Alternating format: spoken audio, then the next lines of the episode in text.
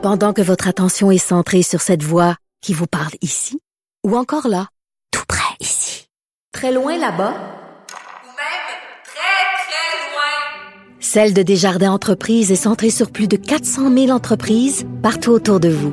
Depuis plus de 120 ans, nos équipes dédiées accompagnent les entrepreneurs d'ici à chaque étape pour qu'ils puissent rester centrés sur ce qui compte, la croissance de leur entreprise.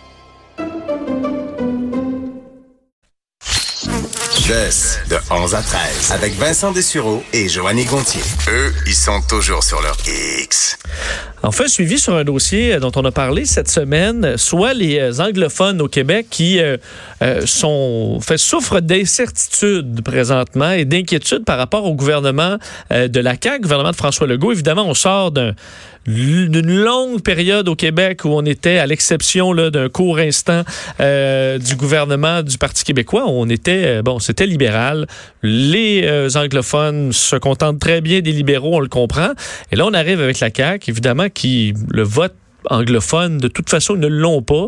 Alors, est-ce qu'ils s'éloignent un peu de cette, euh, de cette communauté-là au point euh, de leur faire perdre de l'influence? C'est ce que dit, entre autres, Jeffrey Chambers, qu'on a reçu, euh, c'est même dans nos studios, le porte-parole de, de, donc de ce groupe d'influence, le Quebec Community Groups Network, qui dénonce la situation, disant qu'il y a un déclin de l'influence de, la communauté anglophone auprès du gouvernement. Alors, bon, on souhaite que ça, que, que, que, ça revienne à la normale, si on peut dire.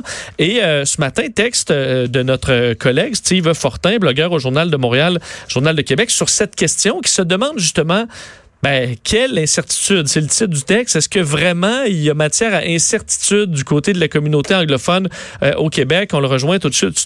Tout de suite. Bonjour, Steve. Oui, salut, comment allez-vous? Ça va bien, toi?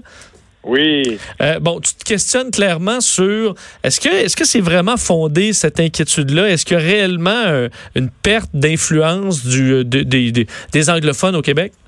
Oui, ben c'est ça. La, façon que j'aborde la chose, d'abord dans tout ce qu'il faut dire, c'est que loin de moi l'idée de remettre en question les services, les acquis. et, tout ce qui a été bâti pour que la collectivité anglophone euh, qui a des racines euh, très, très profondes au Québec. Donc, le, le, but de tout ça, c'est pas de remettre en question ça. Ça, euh, en partant, quelqu'un comme moi qui, qui, a vécu à peu près toute sa vie en Outaouais, j'ai vécu longtemps en Outaouais, on comprend à quel point puis en même temps aussi, il y a comme une cohabitation qui est heureuse. Là, c'est pas ça. Oui, mais d'ailleurs, juste pour, pour compléter là-dessus, tu dis aussi au passage que les, les services actuels des anglophones au Québec feraient rêver les francophones hors Québec, clairement. Hmm. Ah oui, ah oui, ça. Mais quand, quand, on, quand on parle les deux, euh, c'est certain qu'on se rend compte à quel point le français part de l'influence au Canada. À tous les jours, on dirait là, plusieurs fois par semaine, on voit passer une nouvelle, euh, quelqu'un qui essaie d'entrer aux douanes et tout ça. Les, les services francophones, on se souvient aussi de l'élection de Doug Ford. C'est lui quand il est arrivé en Ontario comme premier ministre. Euh, je veux dire, il a fait ses fort dans la dans, dans, dans, dans, les acquis, dans les services de la, la collectivité franco-ontarienne. Mais là où je veux en venir avec ce texte-là, c'est euh, moi, j'ai envie de dire des fois à des, des gens comme M. Chambers euh, ou à ces groupes de pression-là, euh, attention, là, ne venez pas nous dire que euh, au Québec, il y, a, il y, a, péril en la demeure quand on parle des services en anglais. Quand j'ai fait le livre Démantèlement tranquille chez Québec Amérique, j'ai eu la chance de travailler avec un éminent spécialiste de ces questions-là, le démographe Marc Termotte. Et, et quand j'ai parlé avec M. Termotte, qui travaille là-dessus depuis 50 ans, j'ai compris à quel point euh, la situation est critique pour le français au Québec et euh, comment les courbes démographiques sont vraiment en défaveur de euh, de la pérennité du français dans des centres névralgiques, là où c'est le plus important, Montréal, Laval, en Outaouais aussi dans certains pôles, dans les cantons de l'Est. Je veux dire, il y a vraiment une progression de l'anglais comme langue d'usage dans plusieurs collectivités. Et le nier ça, puis dire que les anglophones pourraient perdre quelconque influence, euh, je veux dire, c'est faire abstraction complète de ce qui est en train de se passer au Québec, euh, qui est une anglicisation euh, qui, se poursuit et qui a été favorisée par une absence complète d'efforts de, de, francisation. La, vérificatrice générale l'avait soulevé il y a quelques années de ça. Elle disait, ben, c'est un échec complet, la francisation.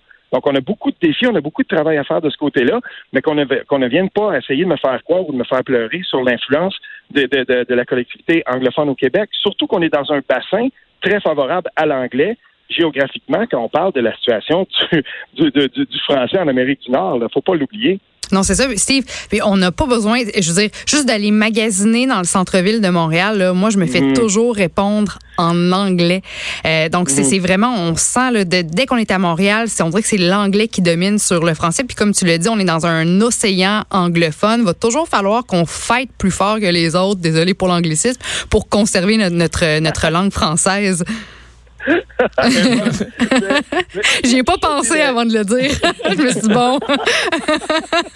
Mais c'est ce qui arrive. Et, et euh, les gens le disent, c'est il faut faire attention de prendre nos situations de vie de tous les jours puis dire ben on va faire une grande analyse, euh, si on veut, là, euh, démographique avec ça. Mais la réalité, c'est que de plus en plus de gens le constatent. Quand tu es à Montréal, quand tu viens à Gatineau, quand tu vas à Elmer, puis, euh, tu sais, je veux dire, il y y, a, y a tout ça, il y a, y a cette, euh, cette espèce de, d'environnement-là anglophone dans les raisons sociales, dans les commerces. Puis, c'est vrai que des fois, on va, on, on va, comme on dit, je vais, je vais te reprendre, Joanie, on va switcher. On va dire, bon, ben, On prouve notre point, nous, ce matin. le client devant nous est francophone, donc on va lui parler en français, mais la réalité, c'est qu'on doit travailler le plus fort possible pour que le français redevienne la langue de travail, la langue de vie, la langue de culture, la langue de laquelle on est fier Mhm. et euh, par laquelle on veut se représenter dans le monde, par la culture, par le monde des affaires. On a un petit peu perdu ça, puis il faut revenir à ça. Et je veux vous dire une chose, ça fait longtemps, moi j'ai une partie de ma famille qui est anglophone, euh, je suis bilingue depuis toujours, mais il y a, a- j'ai rencontré tellement de gens anglophones qui sont bien placés pour comprendre à quel point euh, le français en milieu minoritaire et au Québec, dans, la grande, dans ce grand océan-là dont on parle, il y a beaucoup d'anglophones qui sont très bien placés et qui comprennent ça et, et qui sont tout à fait, euh, je veux dire, peut-être pas nécessairement favorables, mais sensibles à cette cause-là qu'il faut protéger le français. Et à partir du moment où les Québécois eux-mêmes vont, euh, vont redemander à leur gouvernement, vont faire pression pour que justement on respecte le français, qu'on en fasse une langue d'usage, une langue importante, et aussi sur les milieux de travail, puis que la francisation euh, soit un axe absolument capital de la de l'immigration, ben à ce moment-là, je pense que euh, on, on va reprendre du poil de. Mais en ce moment, c'est plate à dire, mais euh, la courbe est plutôt inverse. J'ai envie de dire à M. Chambers, justement, ben quelle incertitude. Parce que cette incertitude-là, en tout cas sur le terrain, en ce moment, euh, je veux dire, la, la courbe est plutôt de leur côté. Puis vous avez vu dans le texte, il y a une, situation, il y a une citation de Paul Daou. Moi, j'ai toujours prôné le bilinguisme individuel, mais le bilinguisme collectif, il faut faire attention à ça parce qu'il faut absolument qu'on Mhm. redonne aussi le goût aux gens d'apprendre le français. Il y a trop de gens qui sont en situation périlleuse par rapport à leur propre maîtrise du français au Québec. Donc là, euh, là, ça commence à être un petit peu inquiétant quand même ceux qui parlent le français souvent ont de la difficulté, on le sait. On a des problèmes avec la- la- la- l'analphabétisme, avec euh, la, compréhension des, des- des- des termes et, et- et des, euh, des- des- des nuances un petit peu plus complexes de la langue. Donc, tu sais, il faut travailler là-dessus Mhm. avant tout. Steve, tes, tes propos résonnent beaucoup avec moi parce que moi, j'ai grandi là, euh, tout juste en banlieue de Toronto. J'ai passé presque une décennie Mhm. là-bas au complet. Euh, puis, tu sais, on m'accommodait très peu. là. Moi, j'étais arrivée là-bas à Toronto très jeune, puis j'avais pas le choix de rapidement apprendre euh, l'anglais. Même chose pour ma, ma mère qui parlait pas un mot, dix mots d'anglais. J'étais contente Mhm. de revenir au Québec pour, pour, pour justement... parler en français pour pour pour savourer cette belle culture là québécoise mais je rencontrais bien des gens qui étaient nés à Montréal puis qui parlaient pas un mot dix mots de français qui avaient jamais jamais même eu l'effort dû faire l'effort pour apprendre euh, le, le- le français parce que c'est tellement accessible l'anglais c'est tellement partout qu'est-ce que tu penses de ça toi? C'est exactement vers là que pointait euh, dans plusieurs discussions et dans son texte le démographe Marc Termotte dans le démantèlement tranquille. Sa contribution à cet ouvrage euh, collectif-là pointe vers ça, le fait que euh, il, y a un, il y a un biais dans la façon dont on calcule la compréhension du français. Donc, si, par exemple, euh, le, le recensement de Statistique Canada dit oui, mais euh, au Québec, 94% des gens sont capables, euh, disent être capables de soutenir une conversation en français. Il faut faire attention parce que ces statistiques-là sont auto-référencées, c'est-à-dire que la personne à qui on demande, si pour elle euh, dire euh, oui, bonjour, ça va, ça veut dire que je soutiens une conversation en français, ben ça fait grimper les chiffres. Mais Mm. en réalité, à Montréal, la langue de travail, la langue euh, commune à la maison, la langue parlée à la maison de plus en plus, ben l'anglais euh, est, est- est de plus en plus important et même on a franchi le cap du 50% Donc, quand on est rendu là, il y a vraiment péril et puis il faut reprendre le contrôle de cette situation-là. Mais ça, ça va se faire, ça va être difficile à réaliser parce que le bilinguisme à Montréal, pour bien des gens qui habitent justement des gens de la collectivité anglophone. Pour eux, on veut l'imposer dans le dans, l'optique où euh, Montréal fait partie du Canada et que Montréal devrait être bilingue et non pas euh, à prédominance francophone ou même officiellement francophone dans les institutions. Et ça va falloir que le gouvernement Legault le réaffirme. Il le fait avec l'exemple dont je parle avec la chute, mais il va falloir qu'il le réaffirme à Montréal aussi. Et il y aura des heures. Cependant, soyons réalistes euh, et, surtout soyons concis. Euh, à Montréal, le, taux d'approbation du gouvernement Legault est pas aussi bas qu'on le pense.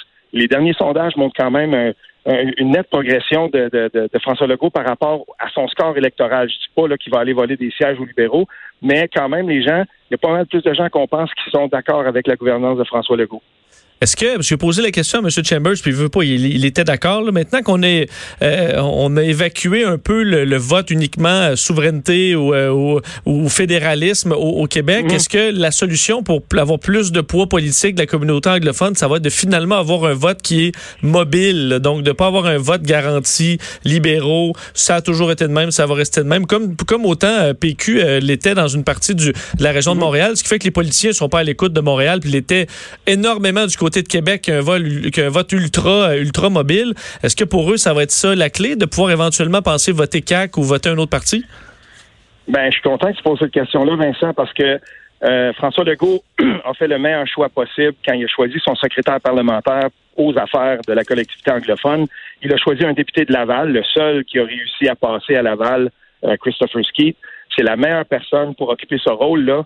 Euh, je veux dire, loin des caméras, puis euh, mais en besognant très fort, Christopher Ski tisse des liens avec cette collectivité-là qu'il connaît très bien. C'est un gars qui est parfaitement bilingue. Moi, je l'avais connu quand il écrivait dans un site politique euh, du Canada anglais qui s'appelle iPolitics. Tout de suite, j'avais été j'avais été bien intéressé par ses idées et tout ça. J'étais content qu'il se présente à la CAC et, et qu'il passe comme ça et puis qu'il soit choisi secrétaire parlementaire, ça va lui permettre de tisser des liens avec la collectivité anglophone.